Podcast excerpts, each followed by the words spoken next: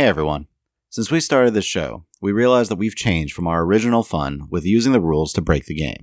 And the more we chat about D and D fifth edition rules with all of our guests, we've realized that we love using the rules to make our games actually better. Now, instead of seeing loopholes for exploits, we see opportunities for creative solutions to challenges. And when some people hear rules as written, it does conjure images of rules lawyers and a denial to the rule of cool. Our hope is that by sharing how to apply, adapt, and improve the rules, you can make your games more fun for players and for D Ms alike. So, thanks for joining us. Hey, this is Tony. Hi, this is Bethany. Hey, this is Rachel. Hi, this is Mike.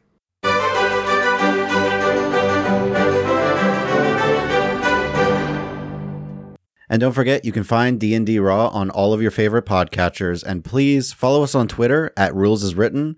Or if you have any questions, you can email us at d m at d n d raw dot com. Or you can join our Discord. We'll make sure to post the link in the description. And please, if possible, support us on Patreon at patreon dot com slash d n d raw.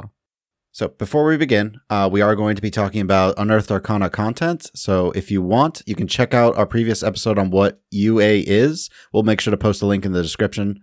Also, we've already interviewed Mike here on Rules Is Written. So please, if you want to check out his interview, go ahead and take a look at our episode on tool proficiencies.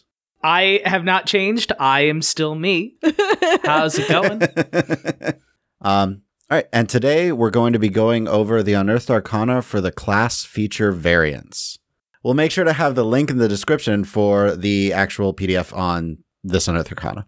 All right, so kind of jumping right into this, uh, was there a particular class feature that caught your eye? Well, I think Tony's kind of getting at why we wanted to have this with you all together, Mike, because you were like, dude, we need to talk about... There's a lot here. I think Fighting Styles was the first one.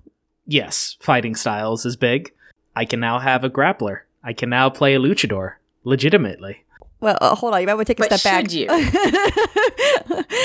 You're not. This isn't you as a person, right? You're talking about if Tony allowed you to use this for Scrib in our campaign or in any future campaign you were playing.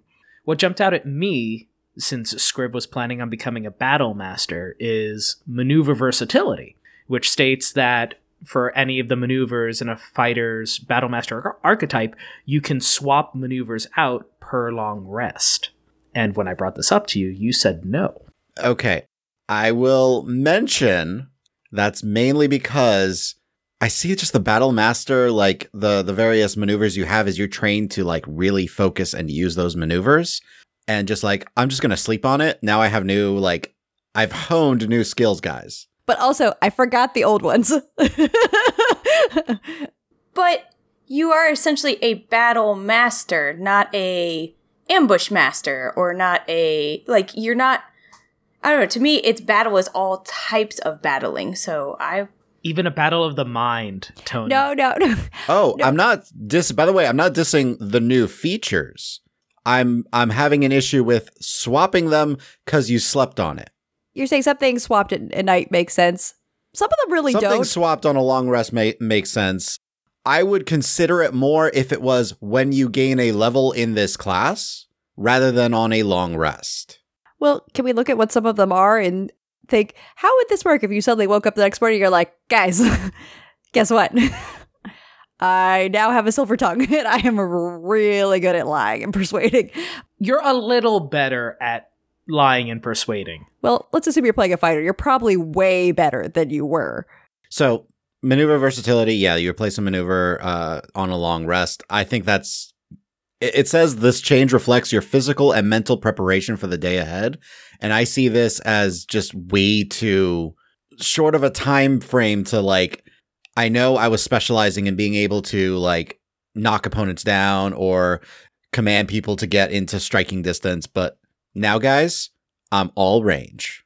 I can snipe. Yeah, let me give you a pitch, Tony. What if it is a fighter, someone who's like a Scriv character, who's like, okay, so I've actually been studying some textbooks. Um, so every night I go and I review like little lessons and like detailed things on, ah, this is how you ambush people. So I prepared for the day ahead, like a cram session. Thoughts? I like it. I still don't particularly like it because of, I see fighters as more such high demand of training in the class. I mean, that's why you get heavy armor and medium armor and like all these various proficiencies and, and all these different weapons and stuff, because you are extremely well trained. Speaking of training, if I have an opportunity to call out, superior technique is an interesting fighting style because it's just like you become a baby battle master with your single technique.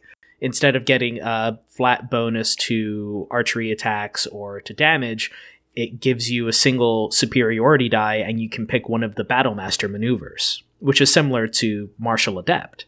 I thought that was interesting. How would that work if you combined it with Martial Adept? Level one, you get two maneuvers and two superiority die, which means level one fighter is practically a battle master. Yeah, which is exciting and yet definitely a problem from a game balance perspective. Kind of busted. You just become a, a human bit, fighter yeah. and you're like, hey, I know I'm level one, but I'm basically as good as that level three dude. I think that they can't keep this because of the feat. Why would they bother with his feat anymore? What if I'm a paladin? I don't believe this is a fighting style that's available to all classes, which means that being mar- having the Martial Adept feat still works for other classes. It's unbalanced. It's interesting, but it's unbalanced, I guess, is what it comes down to. I superiority dice are great. Having played a Battle Master, I've never played a straight Battle Master. They're amazing for multi-classing because it means you just give yourself some versatility with whatever else you're doing. And I feel like they didn't think about this as something that would be multi-classed, which is odd to me. But I mean, it's it's definitely interesting because the ability to roll more dice just is fun and exciting. And it could stack nicely with other things, but I also see that if someone was very crafty and used it uh, to their advantage, it could result in being much more powerful than other characters at similar levels. Mike is nodding like a maniac. Yes. Much nod. Mike's like, yes, why do you think I'm here? Well, I'm not a min-maxer, but I acknowledge the design space that they're trying to take advantage of here. But can we call out a couple of these fighting styles? Or not fighting styles. Well, we actually, I was going to say, Blessed Warrior. Yeah. Rachel, did you want to bring that up? Yes. So I was looking at that and I was like, I am totally on board with this because I really like playing my Paladin, but the lack of having any cantrips kind of sucks. So being able to have a couple cantrips would be really awesome. Um, I do have, I mean, on mine, I took the great weapon fighting, so I do like re-rolling my ones and twos and all that good stuff, but I feel like I would actually get a lot more use out of the cantrips than that re-rolling one and two because of the role I play in our party.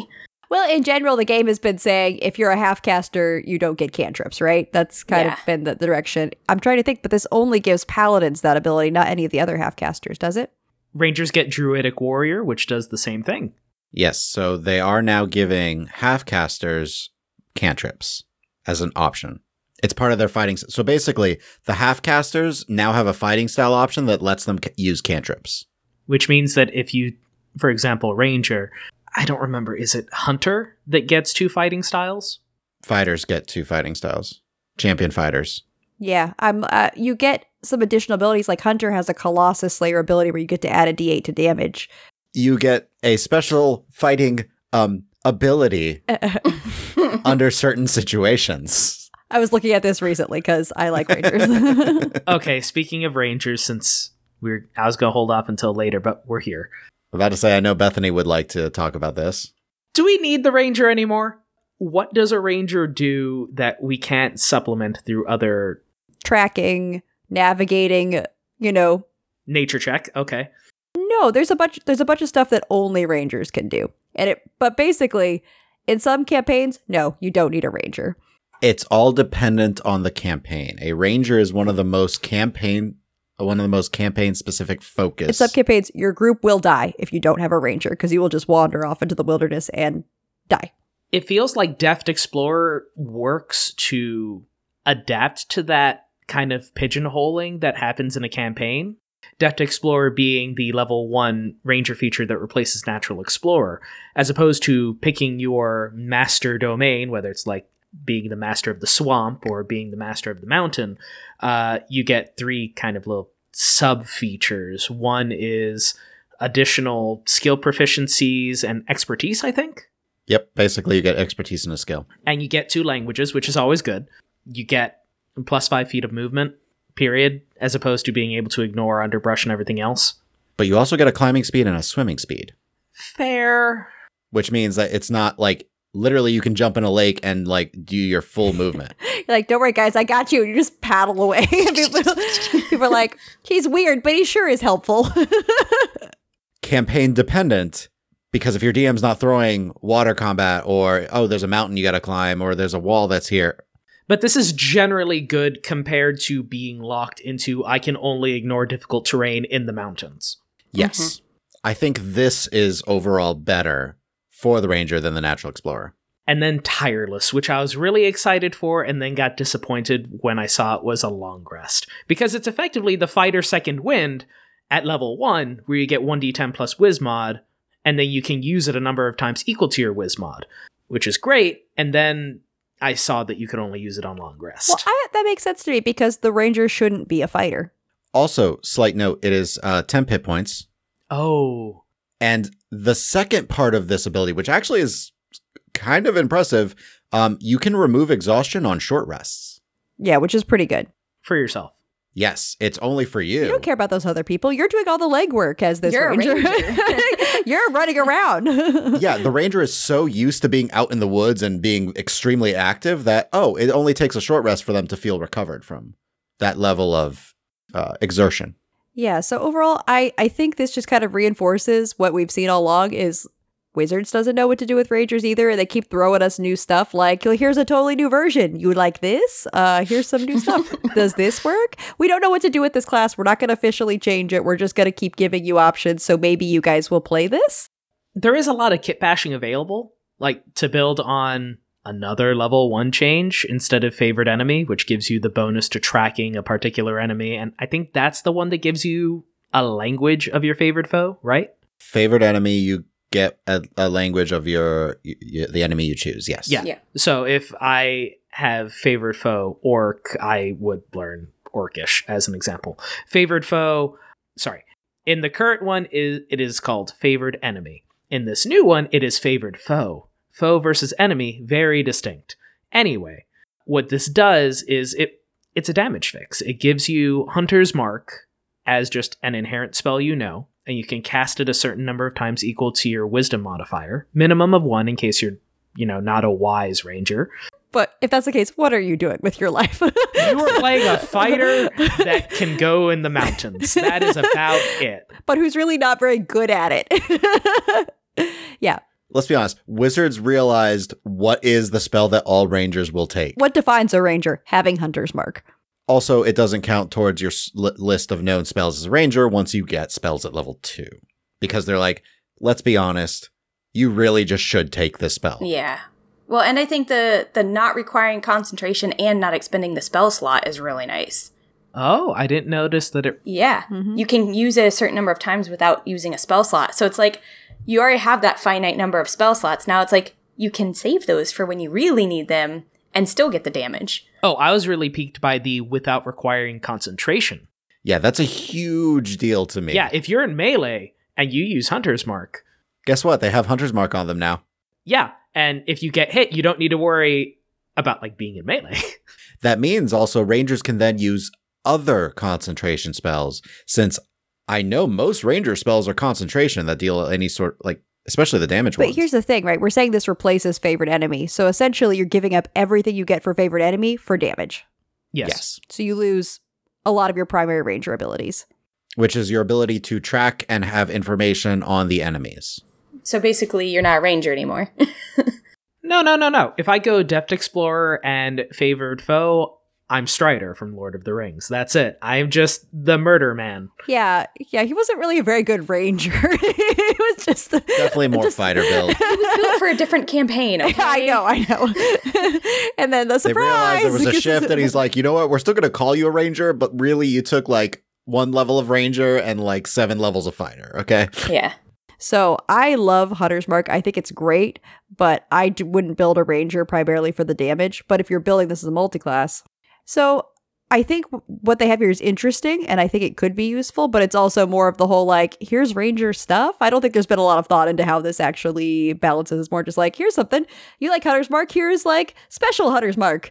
Take it away. Everyone free Hunter's Mark. And you get a Hunter's Mark. And you get a Hunter's Mark. And they made an improvement on Hide in Plain Sight, which before was spend a minute putting on makeup. Garbage. To... Oh, that was you do the... What's the guy from the Hunger Games?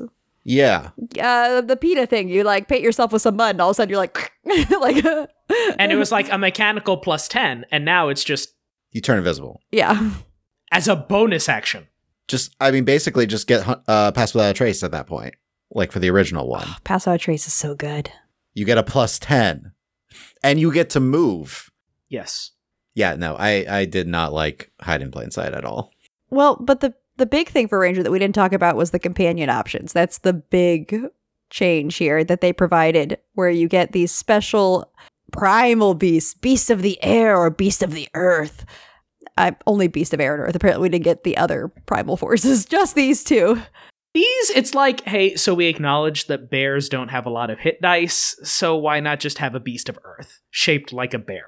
Right, so it's like a bear, but it's like not a bear at the same time. You're like, yes, yes, um, which I think is interesting. They give them like much better abilities than your standard bear or something like that. And they have special abilities like Primal Rebirth, uh, where if your beast dies, you can use your action and basically expend a spell slot and it just returns to life with all of its hit points back. Like, whoop, it's back, guys. just- Which I kind of get because Rangers just don't get a lot of spell slots in general. So they're just like, well, if you're going to use one of your limited spell slots, here, bring back your primal creature. I I would be concerned about it being like... Too strong? That you could just bring back all its H P? Yeah, like an onion barbarian, but... I mean, you use an action, but then it's a minute later that it comes back. Yeah. Oh. If you're in that battle for a minute, a minute waiting for a that beast to forever. Come back, I think At you that got more point, problems. You're just like, dude, like, you're on your own. I, th- I thought it was, uh, lol, res. I mean, it is, but it's a, and then you just stand there with your arms crossed, like, any second now, it's gonna happen. Please hold, big bad guy. I gotta get my beast back up. But here's the thing I do like. Having an animal companion as a ranger is great, but there's a lot of worry about them dying, and it makes you not use them, which is sad if that's your primary, you know, purpose for being. Yeah. So I think that's a good thing to have. I'm not sure exactly how well this would work in combat. And it would be sad if you were using your few spell slots to do this more often, but it seems like as long as you're not being like, I don't know, some sort of monster, it wouldn't happen that often. Mechanically, so how does Beastmaster attack work? Like, do they get a feature later on where if you make an attack, your beast makes a free attack? Because they get Ready Companion, which is effectively turning it into like your offhand attack. You spend a bonus action to command your beast to make its attack. All right, so this is how it works normally. On your turn, you can verbally command the beast where to move with no action required by you. However, you can then use your action to verbally command it to take the attack, dash, disengage, dodge, or help action. Yeah, it's bad, right?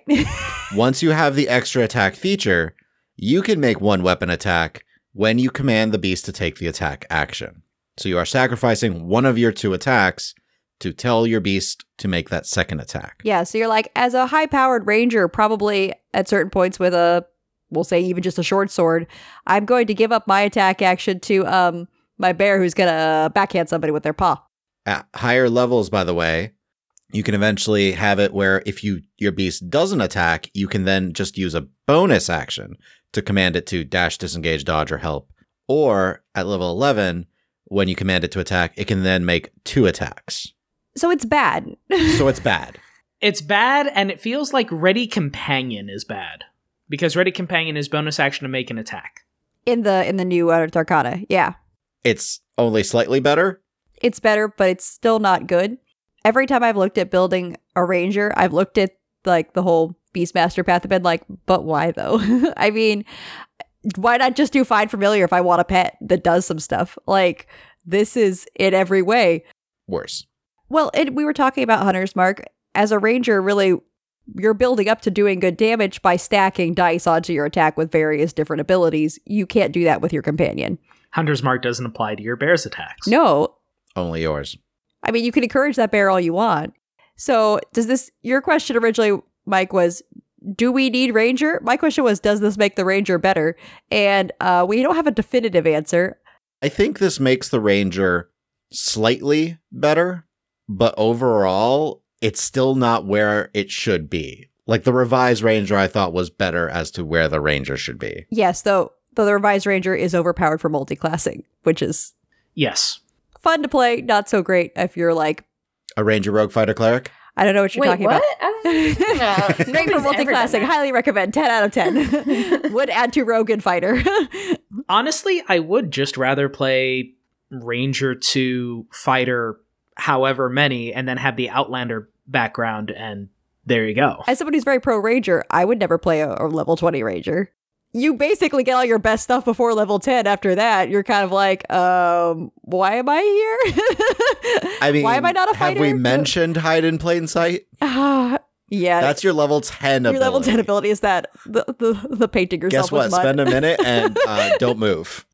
And guys are like, why did we bring this guy with us? It's like, oh, right. He kept us alive at lower levels. That's right. He found food. He gave us good berries. Like, ah, uh, yeah, he had a purpose. But like now he's kind of just a weirdo.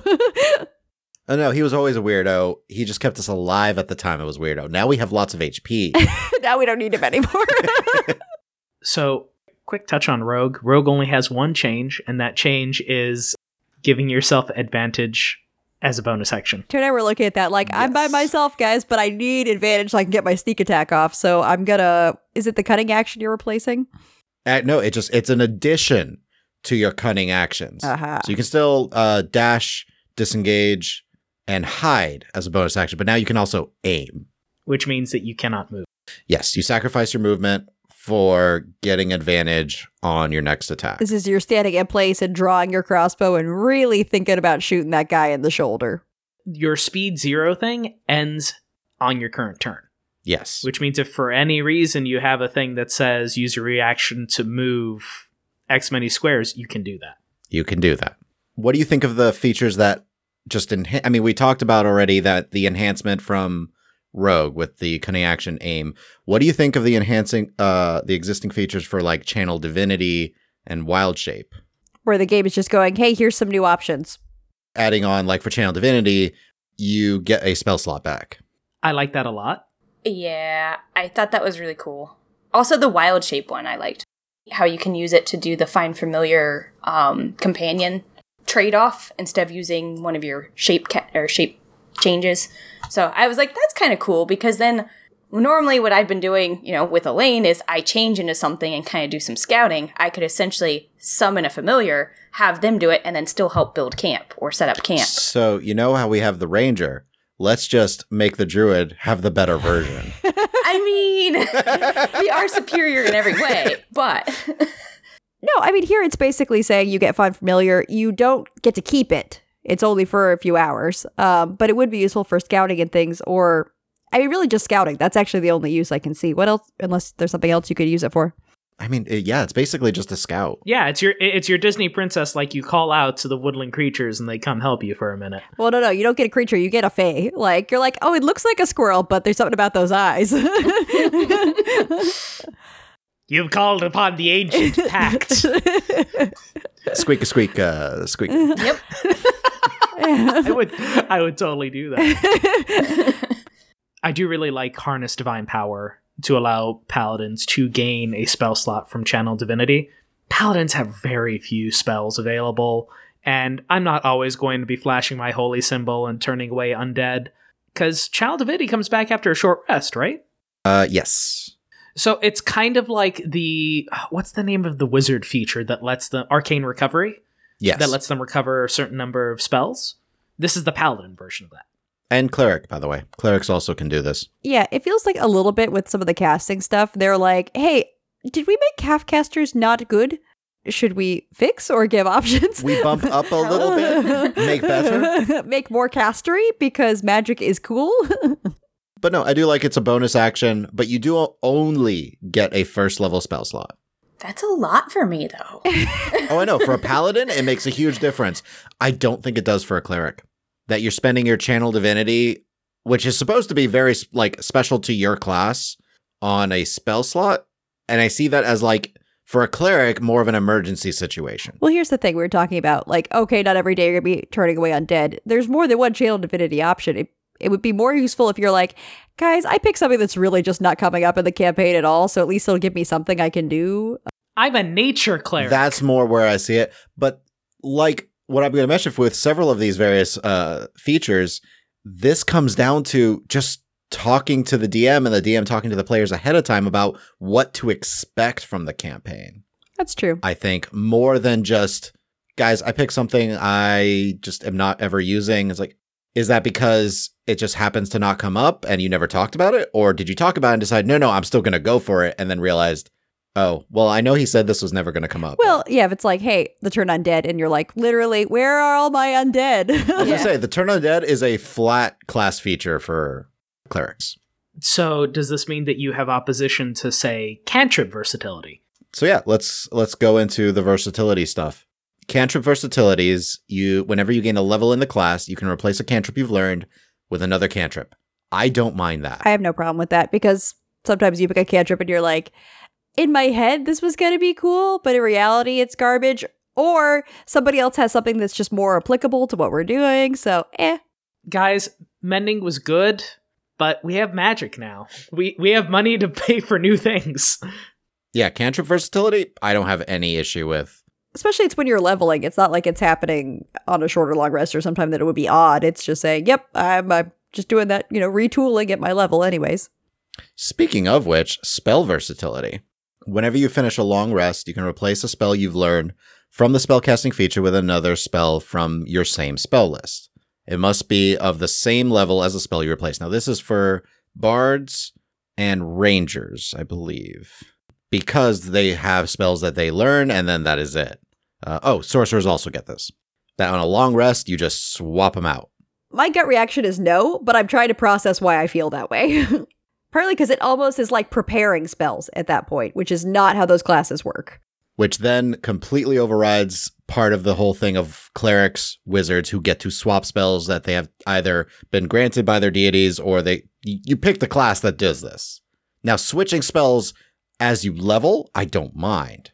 But switching spells as you rest, why? Yeah, because you can do that as a cleric. Cleric, you know all the spells, but mm-hmm. you know them. And all your spells. And... Druids, you know all your spells. Paladins, you know all your spells. That's why they didn't, uh, didn't get this. Wizards, for, uh, you uh, have a textbook, um, you know, that you study. Which every level, you auto learn two spells of your choice, and then during the campaign, the D M can literally grant you spells if you have the money and time to do so. If you're a wizard, get rich, get into business. I believe is my Excel stance on wizards. Yeah, is there? Is there any good reason to really allow this other than just for, like, the funsies? You have a very difficult campaign. If you are running a grinder campaign and you feel as though by draining them of the ability to, like, heal a lot or, like, you make long rests matter, I could see it happening. I think this kind of goes back to something Tony was saying is, are these mechanically beneficial and useful and balanced tools, or are these things that are to fix build problems? It's a fix. Yeah. Which isn't necessarily make it bad, but I think it makes it unnecessary as an actual rule. I think if you were having a problem, you could fix that outside of the rules. I don't think you need to say every time you long rest, you could replace a spell. Because for one thing, that also adds another layer to those classes where like, well, now I got to like double check and see if there's something better, which is not what they're supposed to be doing. No. Wait, there's a whole new spell list that just came out in this book. I'm going to go see all of these spells real quick. And that happens in in this document. Uh, all the spellcasting classes get new spell lists. Yes. And I'm okay with that because many new spells have come out yes. since the initial yeah. release. Right. It, it makes me feel like this document is part like, hey, look at this cool thing we did in terms of like maneuvers. And then also here's a bunch of errata and fixes. And, well, not necessarily errata, but it's the hot fix. It's the bug fix for the game that you're running. Since you mentioned replacing and fixing, why don't we then jump into the next part? What do you think about the new features that actually replace other features? Uh, the example that like first comes up is getting rid of Danger Sense for barbarians and replacing it with Survival Instincts. I will say Danger Sense is that one of the top abilities that I see when someone has it, they're always disappointed by what it does. It sounds like it should make them Spider-Man, and it doesn't. So Danger Sense is as long as you can see, hear... As long as none of your your uh, perception is harmed or, or influenced in any way, you have advantage on deck saves. Just deck saves. Not checks, just saves. Not attacks. People are like, so I can see attacks coming and dodge. It's like, no, but you are really good at getting away from falling rocks. I do like Survival Instincts as a replacement, though, because sometimes I want my Barbarian to kind of be like this Shaman-type character who's adept at knowing the land and dealing with animals and everything else. Oh, so a Ranger? Knowing the land and reacts to the animals, but then also gets real angry sometimes and ignores all of that other stuff. Yeah. Sometimes I want to be able to talk to the spirits with my ancestral guardians, and Ranger don't do that. Yeah, but this one, it gives you basically double proficiency in two skills, which seems bonkers to give to a barbarian to me. It's limited. It's not for any skill. It's just for these. It's only for nature-focused skills. Really, really. I mean, it's animal handling, medicine, nature, perception, and survival. But it makes a major multi-classing problem, I think. It's just another way to get double proficiency. Which you can become ridiculous if you go with this with Barbarian, and then you have uh, the Ranger that you can get double proficiency in one thing, and then just get Rogue for a couple other double proficiencies. Okay, but leaving multi-classing aside, let's just look at it for the Barbarian. Um, it just makes them better at checks. A couple of checks. It's this one, and Instinctive Pounce replaces the Fast Movement from the Barbarian. What does Fast Movement do again? Uh, your speed increases by ten feet. This one, uh, you can basically do a charging pounce on somebody. Which, that that sounds more Barbarian to me. Yeah, I kind of like it. Yeah. Yeah. It sounds scary if you were it like does. The one being attacked. You'd be like, imagine like a raging person, like you stopped within fifteen and they pounce to you. Yeah. And they just go, whoomp, and suddenly you're like, ah. I like it. Mike's like, this pleases me. I like it as well, Mike. No, it feeds into the Barbarian, I guess, fantasy, for lack of a better word, in terms of the, the play cycle that you want, which is charge in, bash the dude in the face, and then you see movement at the edge of your vision, and you're like, ah! Yeah. Yeah, it literally is that, because you use your reaction as long as the enemy's been moved within fifteen feet of you. You can use half your speed to get closer to the creature with no opportunity attacks against you. Which is important because rage ends if you're not able to bash a dude in the face. No attacks and no at- uh, damage against you until the end of your next turn. If that happens, you lose your Well, range. You're not getting to attack with this, right? You're just getting to move no, up. No, it's just the movement, but you're getting in range, which means they either have to take time and disengage from you. Right. Or they just decide, I'm going to stay here, and then you can attack them and you don't lose your range. I guess this is happening now. um, actually, I find it funny. Most of the actual replacements are Ranger replacements, by the way. Oh, for the uh, replacements. I just looked at what's a replacement versus an enhancement. They're mostly Ranger. Yeah, out of all the abilities, I think only eight are replacements. There's also like a damage fix for Cleric, which I wasn't sure what to take away from it. The Blessed Strikes, which I think right now what you get with potent spellcasting is that you get to add a d eight of radiant damage to spell attacks. And all this does is just, I, I don't know, homogenize things so that it doesn't matter if you're bashing them in the face or using a spell, you get your d eight radiant. But once per turn. Is your Cleric going to be getting multiple attacks? Multiclass. Did you not hear about the Ranger, Rogue, Fighter, Cleric? Level eight, though. Yeah, I know. Yeah, sorry. I feel like that I don't want to keep up, but multi-class. But of course, the problem we've biggest problem we found with most of the Unearthed Arcana stuff is it just doesn't work at all with multi-class, or it works far too well. We haven't touched on Monk. It's kind of fixing something that you get from Kensei. Like, you join Kensei because you want to use a non-monk weapon as a monk weapon. That's the one thing, basically, it makes Kensei kind of, well, why am I going into Kensei? It's that one d four on a ranged attack, Tony, is a bonus Ooh, action. So good. Oh, I'm sorry. And uh, proficiency in either calligraphy or painter's tools. Hey, don't knock You're calligraphy, right. Okay? You can't knock that. Kensei is like great thematically, but mechanically, yeah. Yeah, Adam loved playing a Kensei. I think a Kensei caps out. Yeah. It has a similar thing with a Ranger where after a certain level, it kind of caps out and is eh. Yeah, so we've been kind of knocking some of this stuff because it's not balanced. But of course, the more stuff you add, the more unbalanced it'll become. And there's so much stuff in this P D F. This and is... honestly, there's plenty of stuff in this that I actually like. I do like the expanded spell lists. Yeah. So for the Monk, they have the key-fueled strike. If you spend one key as part of your action, you can then immediately make an unarmed strike as a bonus action. Except you can already do that. Yeah. I, I was looking at that and I'm like, I haven't played a monk in a while. Am I missing something here? This seems totally random. You don't even need Flurry of Blows. Literally, as part of your martial arts, you can attack as an unarmed strike as a bonus action as long as you've used a monk weapon or unarmed strike. Does this stack with Flurry of Blows then? I'm confused as to why this even exists. What are we missing? Okay, so you attack, right? Yes, because you're a monk. Why else are you here? And you spend your ki to do like a stunning strike or something. As a part of that stunning strike, then you can take a bonus unarmed attack. A, as a bonus action, not a bonus attack. As a bonus action, you may make a single unarmed strike. So let me read something for you really quickly. When you use the attack action with an unarmed strike or a monk weapon on your turn, you can make one unarmed strike as a bonus action. Okay. A monk feature under martial arts. Already given, no key required. What is different? I'm so confused. If I'm not spending key to do an attack action. But you don't need to spend a key to do an attack action. You can just attack. If I'm using my action for something beyond attack, I still can attack. So you're saying okay. You spend a key on something besides so an attack. So you don't have to attack. You can just have a bonus action. So basically, this still becomes useless because you there is nothing you can do at level two to spend your key point to do anything as an action. Your key points are always bonus actions. Quickened Healing, which is a new feature that they add to key. As an action, you spend two key and heal equal to your martial arts die. So you can take a breath, Quickened Healing, and then still slap a guy in the face for like one die. So literally this only exists for Quickened Healing. A tiny, yes. tiny edge case.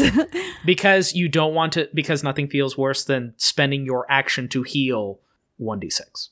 But why does either of these exist? Because you're a monk. I guess it's at level two. It's giving you some sort of healing ability. I mean, mind you, like some of these features are actually kind of cool. And Quickened Healing is interest is interesting. So Quickened Healing, you spend two key points and roll a martial arts die, which means you spend all of your key points and roll a martial arts die. At level two. And you regain a number of hit points equal to that number only. No wisdom modifier, no bonus. You could just get one H P back. At level two. I'm seriously trying to figure out, like, what makes any of this better. You're like, why did they write this? This is basically what you're saying. It's based off of your martial arts die, which at this level, at level two, it's D four. So I can, I took a hit from an enemy, I'm going to roll my D four and hopefully get a four, and then I can punch them as a bonus action, and then I'm out of key. Oh, that's so sad. That's basically the rest of my party is dead. Um, I am going to die. Like at that point, I'm going to use my key to step of the wind and get yeah, out of yeah, there. Yeah. Run for it, buddy. Because I can run a lot faster than most things here. Yes. Please contact us if you figure out something we didn't about why this is useful. What makes this monk feature okay? I like Distant Eye. If I want to be three hundred feet away from combat, a Distant Eye allows for you to ignore the long range penalty after spending a single key. Or rather, you spend a key to ignore the long distance penalty. So what is the long distance on a longbow? six hundred feet. But are you going to be doing that as a monk? Or are you going to be throwing a mean dart? Well, hold on. What do you get for your ranged weapons as a monk? Nothing. T- darts. Darts. Oh my gosh, this just lets you throw darts. However, if you're an elven monk, you then get, I believe, longbow. Or halflings who get short bows. But, like, these are all so sad. You should just run up and punch people. So we're saying, out of all the new features for all these different classes, monks, you were robbed. Yeah, I mean, either why bother with Kensei now with their uh, monk weapons ability? And then why does Key Field Strike exist? Please help us if anyone figures it out. Send help. Are we missing something? We were going to get into Warlock. Yes, there's a lot. Where do we start, Tony? I mean, most of it's the the invocations for what the new stuff that the Warlock gets, right? And then they have their new pact they can do. Yeah, which is cool. You've heard of Pact of the Tome and Pact of the Blade and Pact of the Chain. But have you heard of Pact of the Talisman? Which is what you wear nice jewelry is magic? you're given a special amulet by your patron. Your sugar mama or daddy gives you some nice bling. Sugar parrot. And this bling can aid you or someone else who wears it. Um, so the wearer can make an ability check with a skill they lack proficiency in and add a d four to the roll while having the talisman. Similar to other abilities that you get in the packs, you can perform an hour-long ceremony and get a replacement. I have no problem with this. I mean, you're spending an action to give them a d four, but it means that your roll, somebody who's rolling with something that they're not adept with can do two d four on top of it. Building on to what you were saying at the level three pact ability, once you get to level nine, you can use it to add to a saving throw if you lack proficiency, which is cool. It doesn't seem too overpowered for level nine. I mean, one of the early abilities you can also get is Rebuke of the Talisman, which if someone is wearing your talisman, gets hit by an attack, you can just, like, deal psychic damage to them and push them back ten feet. You're just like, that's my person wearing my jewelry. That's, my, that's my friend. We have a friendship bracelet. Yeah, Bond of the Talisman does something more with that, where if someone is wearing it, you can use your action to teleport to them, as long as you are on the same plane of existence, or they can teleport to you. Yeah, we were saying this is like a gift from your from your sugar mama or daddy, uh, from your from your patron, but it's also more like a friendship bracelet. Like, because you give it to someone. Yeah, yeah. At, at that point, it's like, all right, I'm gonna go mail my talisman out to my buddy that lives halfway across the world, although I can take care of a bunch of stuff here, and then I'll just bamf over to them. Yeah. Granted, just you, not your party. no, no, no. I only need me, guys. You you start traveling. I'll I'll show up later. My patron needs a few things. That is a good thing to do in case, like, you, the D M wants you to do a personal quest or something, and then you just kind of bamf back to the party later. Yeah. In terms of that, it's interesting. I kind of like it. I just say, all this is cool and interesting.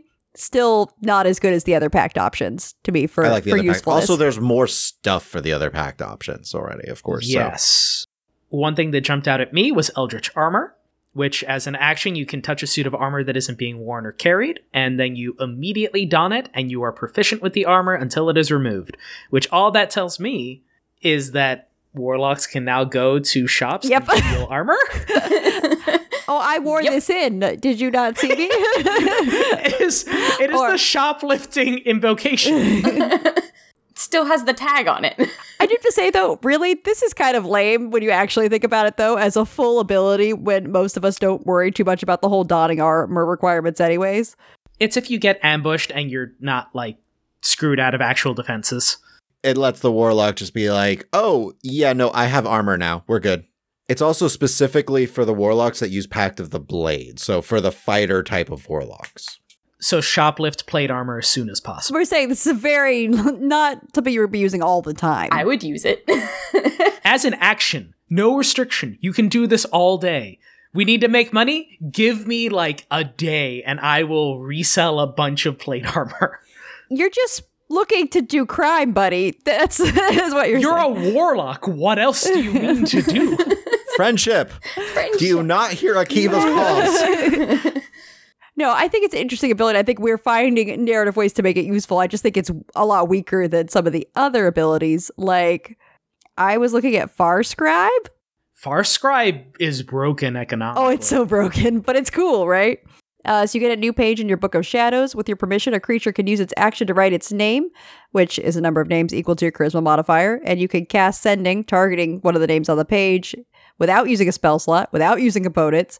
And you just write the message on the The page is basically they hear it the same as the message spell normally, and then it disappears after a minute. And you can also magically erase the name by touching it. I kind of love this. It's a Rolodex. Oh, I was going to say it's WhatsApp. With self-destructing messages. It's so good in the right campaign. I kind of love this. This is one of the ones I'm actually, I would definitely like to use. I mean, you'd be open to it. I, I think it's not... It sounds like it could be super broken if you really were maximizing this, I, I suppose. I don't think it's as broken as it would be because you have to have the person write their own name in the book, which means you have to have met You're like, them. Hey, can you put your number in my phone? I think- well, because sending, you just need to be like aware of the person for the most part. Yeah. So, I mean, there are restrictions to stuff. I think it's cool. I think this is meant for D Ms who are building like by the book N P Cs. Because this is how you have your cult of warlocks stay in communication as they do the evil plot. I like that. I'm like, this would be cool for player characters to stay in touch. You're like, so let's talk about how this could be used for evil conspiracy. For N P Cs. You said it yourself. It's WhatsApp with self-destructing communication. There's no paper trail on this. Yeah, I think Infinite it's good. Uses of the sending spell to a select number of people. If you kill the person who owns the Book of Shadows, the thing you get from Pact of the mm-hmm. Tome. Yeah, it's all gone. Yeah, the book destroys itself, which means you don't get, like, the secret spy Rolodex. So thing. You're saying this is for your fantasy C I A or something like that. I'm not taking notes, guys. Don't worry. Tony's, like, jotting this down. No, but this is one of the ones I saw, and I was like, this is cool. I like it. I think it's fun. This is probably one of the one of the features I like the most out of all of the features in this thing. I think it's the advanced number cell network. Just saying. Maybe this is how they do it. We just don't know. This is like the next tier, the platinum membership. so, so we need to get Leuven in on that. I don't know if he has the money. There's also the anti-death note, Gift of the Protectors, which is also Pact of the Tome, which people write their names in your book, and then when one of them is reduced to zero hit points but not killed outright, they drop to one hit point instead, and then it resets on a long rest. Well, yes. Yeah, so if you have multiple people write their names, it's like, hey, it's only whoever dies first.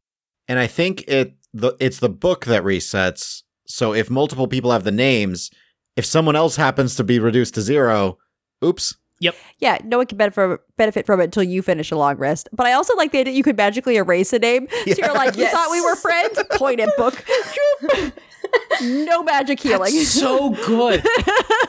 it's It's such a good, like, no, no. I got you. Your name's in the book. You're fine. This is so good for intrigue. Just run in and, like, just, you know, cause havoc. You'll be fine. Touch his name. So good. I love it. It's a perfect betrayal thing, mm-hmm. is my immediate thought for this. Oh, yeah. It's a great way to know who your real friends are. You're like, guys, I can only have as many friends as my charisma modifier. So I'm afraid you didn't make the list until I become more charismatic. We need to stay in touch. Are you on the list? I'm not sure. Let you me better check. Not have more than five party members. Oh, jeez. I thought we were friends. Mm, business partners, more like. Yeah, like, and I just like the other people more than you, or I feel like maybe they're more useful. No offense, but... See, my charisma is maxed out, so as a role, I can convince you why you're not in this book. However, you're just not in this book, so let's just deal with it. Yeah, so we're we're all like... Especially drawn a Pact of the Tome. It's probably my favorite of, of the Warlock packs in general, but I like these additions. I think they're cool. It introduces this idea of just like this bookish nerd of a Warlock that that's just kind of aloof. Oh, I thought you were going to say a psychopath. I mean, yes. Oh. Just you, you roll into town and, you know, whoever's coordinating the party knows that they can do the Far Scribe. It says, hey, can you add them to the list? I really don't want to add them to the list. They're not good enough. I need to go over here and talk with these people. Be right back. Adds an interview process to like assessing things. Yep. Regular check-ins like, hey, I know I value you as a team member, but I feel you've been underperforming lately and I'd like to swap in someone else. Remove name. I do find it interesting that it has to be the creature who puts its name in the book. Yes. You can't do it. Well, but why why wouldn't you want your name in the no, book? I just mean that it has to be someone that, like, in the moment you know and you want to put them in the book, which is basically for party members. Yeah, we didn't look at any of the Pact of the Chain, which are the ones that, uh, that's what Akiva is, right? Investment of the Chainmaster strikes me as kind of odd. It gives your familiar either a flying speed or swimming speed, which I think some of them already have. If you pick out, like, an owl, yeah. Your familiar no longer needs to breathe, which I was not... aware that that was a concern. Never gave that any thought. Nope. Your familiar's weapon attacks are considered magical for the purpose of overcoming resistances. If a familiar forces a creature to make a saving throw, it uses your spell save D C, which implies to me that this is more of a fix. Yeah. That they wanted to do for familiars anyways, for Pact of the Chain, you're thinking? To give them more than just standard find familiar, right? Saying, here's some here's some fixes to make it better. I, I'm just imagining, though, that some of these things can be very silly, like giving my cat familiar a flying speed It doesn't grow awesome. wings or anything. It just kind of it's just hovers. You're picturing Puck just sort of hovering by, and you're like, "Hey, dude." Just whatever the animal equivalent of a T-pose is, it just floats. This is why I don't play a warlock. Because you're like, let me make this as silly as possible. What this does mean, though, is if you do take investment of the Chainmaster, if you don't have the ability to deal magical damage with your weapon, then your creature does. But also, you have spells. It'd be so like, sad. What are you doing if that's the case? I am a warlock with a D four dagger, and my cat can attack better than I can. The party's like, why did we hire this guy? Can't, could you still use it if you're bound? Like, let's say you're you're bound and tied You're saying, up. like, restrained? Yeah, you're sh- restrained, tied up, or you're in a cell or something. Your familiar could go out, kill the it's- guard, and take the keys. Is this like a level one commoner guard that can't yep. handle the cat? You realize most familiars, if the guard, like, looks at them a little strictly, they'll explode and die. They have, like, a D four of health at most. It's fine. But you it's could... Tr- Right. Or you could just use it to cast spells. That's what we're coming back to is like, yeah. I guess maybe you're out of spell slots in this scenario. Just Eldritch Blast. Eldritch Blast. Just blast everything. Basically. Rachel's like, I don't want to talk about Eldritch Blast anymore. It's it's so overplayed. Okay, do some shocking grass. Make sure so your, uh, your familiar can like electrocute people when they sit on their so- shoulders. Uh, one thing we like really only touched on was proficiency versatility. Oh, that's true. I'll say that like as a, a general thing, I actually don't like that. So whenever you gain an ability store improvement with your class, you can replace one of your skill proficiencies with another skill proficiency offered by your class at first level. The proficiency you place needed to be from the class. This change represents one of your skills atrophying as you focus on a different skill. This is one to me that like the whole point of the skills as you're gaining them is the fact that you've taken all of this time to gain them. In your backstory that you've taken is similar to, to the fighting styles and, and maneuvers for me is it's part of your backstory as how you got these skills. Now rogues will get the expertise and basically they become much better at the various skills and that's different, but that's why I don't like I say, it. Guys, I don't do calligraphy anymore. I do pottery. Well, not that. It's like, guys, remember how I'm really good at picking pockets? I'm not good at that anymore. I'm actually, like, nowhere near as good as I was. I'm now good at this other thing. Well, I mean, if it's something you're not using, though, you're getting rusty. What happens when you add it to Rogue's expertise, though? It's letting you swap out of stuff you shouldn't be able to swap out of is what you're saying. You expertise in something because you're planning to use it and you realize, I'm not really using this, and I know I have expertise for it, but I'm just not going to be proficient in this. And then do I just get to move my expertise now? That's a good point. I find that as an edge case. But it's case, saying though. You have proficiency, not expertise or proficiency. Except with Rogue, you choose the skill you have expertise in. So if you're removing a skill that you had expertise in, what happens to the expertise? A bigger concern would be something like a barbarian taking uh, Survival Instincts, which gives them double proficiency on five skills. And then you start training out your background skills to use those five specific double proficiency skills. I see that as more of an edge case. I think... the core idea that they're trying to get at, which is you change as a person, as you adventure. I'm okay with that. I think part of our bias comes from the way we play games, which is time is pretty contained. So for us, it's hard to say narratively, yes, we've leveled a few times. How would I have forgotten or have completely learned a new skill? I think that's part of it. But we're also leveling, so we're learning new stuff. But the atrophying makes less sense when you level quickly, narratively. Narratively, though, in like Tony's game, it's been several weeks since we started. I have not used probably some of my skills, like...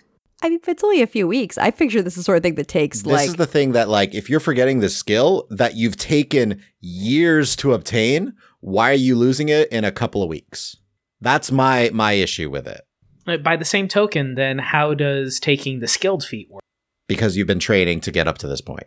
And you are learning new skills, you're not deciding, oh, I'm going to swap these out. Tony's point is it's hard to forget how to do something. It's easy to forget information. It's hard to forget how to do things you've learned how to do quickly.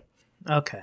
It's it's the loss of it that I have more the issue with, and the swapping out is like, I know, you know, I haven't really been using athletics much, but now I'm like really good at athletics. I think this goes back to what you were saying before for the other things. This is a fix. for when you're like, I have a build problem. I think this is a fix for a build problem that can be discussed with a G M and not necessarily have to be a thing that is part of actual class mechanic features. Yeah, that's basically yes. what it comes down to. You're not opposed to it happening. You're just opposed to it being something that has to happen because the rules allow it. So the, what you're saying is they should have just added a clause. Just talk to your D M. Yeah. Well, it, here's where I think it's a little weird to have it be a rule, because this is not a rule as written, so it's not going to be something you could use to say if your D M wouldn't allow it, haha, you must allow it because uh, it's in a P D F somewhere. Um, I guess you could, but it seems like it just doesn't need to be a rule that's not official. So yeah, I guess in summary, like, how do you guys feel about this list and these changes? Like, I know we've, we kind of discussed overall that it seems like they're trying to fix issues in the original design, but what are your final thoughts?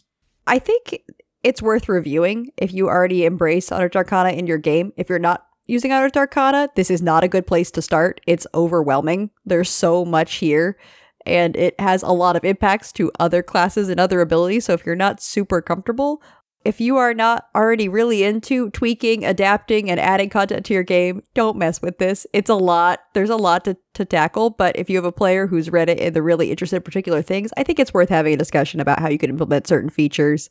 Um, we've kind of talked through the ones we like and don't like for the most part. And pick and choose.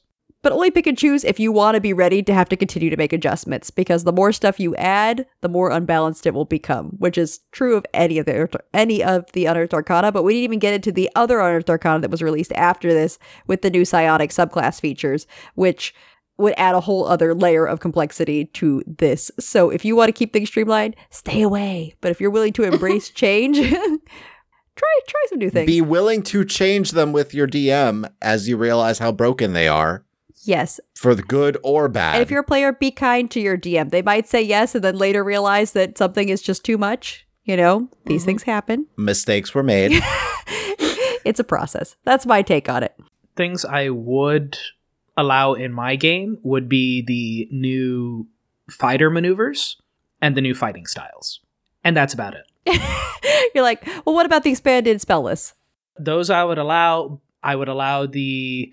you know, burn your Channel Divinity to regain a spell slot. I, I, I would allow the fixes, except for Ranger. Ranger, there's just so much there that it's almost a different class, and then you compare it with the other Unearthed Arcana Ranger. You're saying it's... just don't get involved with the Ranger stuff. It's not worth it. No, it's not worth it. I don't know what's going on with Ranger. I don't know what's going on with Monk, aside from the new Monk weapons thing. Just a testament to how great Rogue is. Rogue just got an additional... thing to their Cunning Action. It's so solid, it. Right? It warms Mike's heart. Look, I'm. It, it's a martial guy who knows what he does. He stabs. I go and I stab them really hard. Unless it's uh, Scriv, Mike's Rogue, where he's like, "So you're the stabbing type of rogue? Oh no, not, not no. that type of rogue. S- sneaking? No, no, no, no, no. Stealing? No, no, no. no. no, no, no. Lock picking? No, no, no, no. It's like, what do you do? I know things. I would like the Barbarian changes also. Warlock is mostly good. Talisman is kind of weird, but... if you really want a Warlock who believes in the power of friendship... Yeah, if you're Celestial Pact Warlock and you have no reason to get, like, a little cherub familiar guy or a sword or a magic book, here you go. You'll be helpful to the party. I am a Celestial with the power of friendship. I give friendship to you. You hold on to friendship for now. That will be the name of my talisman. It will be called friendship. Oh, yeah. Gosh.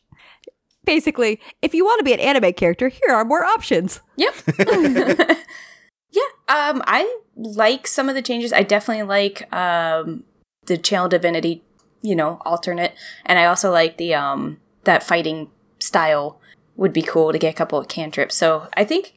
I don't know. I think there's a lot of good enhancements overall. The, a lot of the enhancements seem pretty cool or usable. I don't know about all the replacements being useful, but um, definitely pick and choose and definitely talk with your D M about it, because there might be things that they go, uh, no. Tony, you get to address the multi-classing elephant in the room because we didn't touch on it. Oh, that it's will completely break all multi-classing yes. if you just make your super skill monkey, barbarian, rogue, and ranger. But nobody would ever do yeah, that. Yeah, and that's like by level six or seven once Ranger gets their second expertise, or uh, Rogue gets their second expertise. And Bard too. Bard of all trades and... Oh yeah, add Bard in there so that all the rest of your skills get Ooh, half your and proficiency. Warlock with that talisman? We're just going to make this crazy. Yeah. Let's go crazy, guys. We're going to have a luchador and a... Mike has... He's forgotten the luchador. He's moved on now. This is the new the new hotness. No, no, no. This this is a part... No, this is a party where you have a bard to provide support, a warlock to provide extra firepower and support for the bard, a luchador fighter, and I guess a druid. What we're saying is do this for your one shot, not for your campaign. Unless you Or are... do it for your campaign and just go off the rails. Like, don't break the D M. But no, like my, my opinion too, I like, as much as we bashed on several of the things in here, I love, I actually have no problem with Cantrip Versatility. Some of the changes to Barbarian are fine. I don't actually have any issues with them. Uh, no to Spell Versatility or Maneuver Versatility. Beyond that, like, no, um, I... I have no problem with the Cantrip Versatility. I like some of the new maneuver options. I think they're interesting. Are you going to let Mike use some new stuff? for Yeah, for if you want to pick some of these maneuvers, feel free. Silver Tongue. Cool. So that he can do stuff you besides can. the combat. Like, I actually don't mind that. Is this the Scrib overcoming his social anxiety uh, maneuver? Yes. Eventually, I would like to take skilled since he's been hanging out with people who actually do know how to handle themselves. Are you actually a mentor? Lot of people? Like, there's lots of charisma people around. Every N P C Scrib's like, so uh, so you seem uh, capable. C- can we uh, can we hang out? Can I learn from you? Can I spar with you? Um, you seem cool. And people are like, I literally just met you, and he's like, but I'd like to start taking notes on you. So I'm, I'm looking at the maneuvers. Like, honestly, Silver Tongue, yeah. Studious Eye also makes sense to me for Scrib. So Studious Eye lets you, uh, as an insight or investigation check, you can expend a superiority die and add that die to the ability check. I might actually have Scrib take two non-combat battle maneuvers.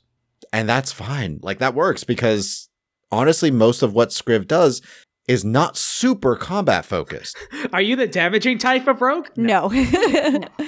Which is why I looked at these and I'm like, I kind of like them. For example, I have no problem having any of these in the game. For Warlock, oh gosh, the Far Scribe was just really cool. I just really like that. A lot of the, the invocations are just, I like those. I think they're interesting. So overall, I think there's a lot of really cool, interesting stuff to play with here, but it feels like mostly a fix. We're all saying in summary, talk to your players, talk to your D Ms, use U A responsibly. Or at your own risk. Yeah, that too. Thank you, Mike, for joining us for this uh, U A talk on class variant features. Thank you for having me. It's good to just talk about mechanics again. I know at some point we need to talk about the psionic ones. Yeah. Yes. I have thoughts. That's a topic for another time. Until then. Bye. Bye. Bye. Bye.